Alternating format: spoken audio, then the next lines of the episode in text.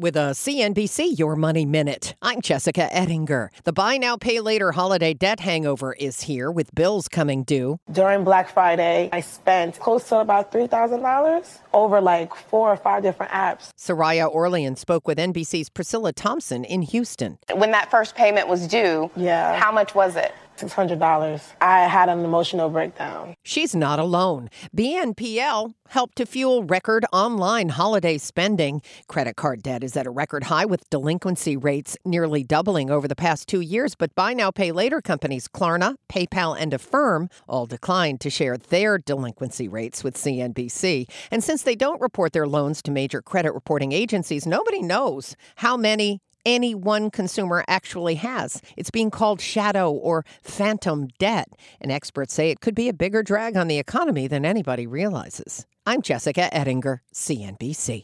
We could try to explain what it feels like to get your work done on a John Deere. The way a ZTrak mower finishes in half the time you thought it would. Or how much easier it is to move mountains of soil with the 1 Series tractor. We could even go into detail about how it feels to tow up to 4,000 pounds behind a Gator XUV.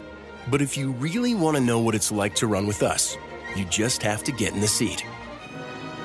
Learn more at johndeere.com slash get in the seat or visit a dealer near you.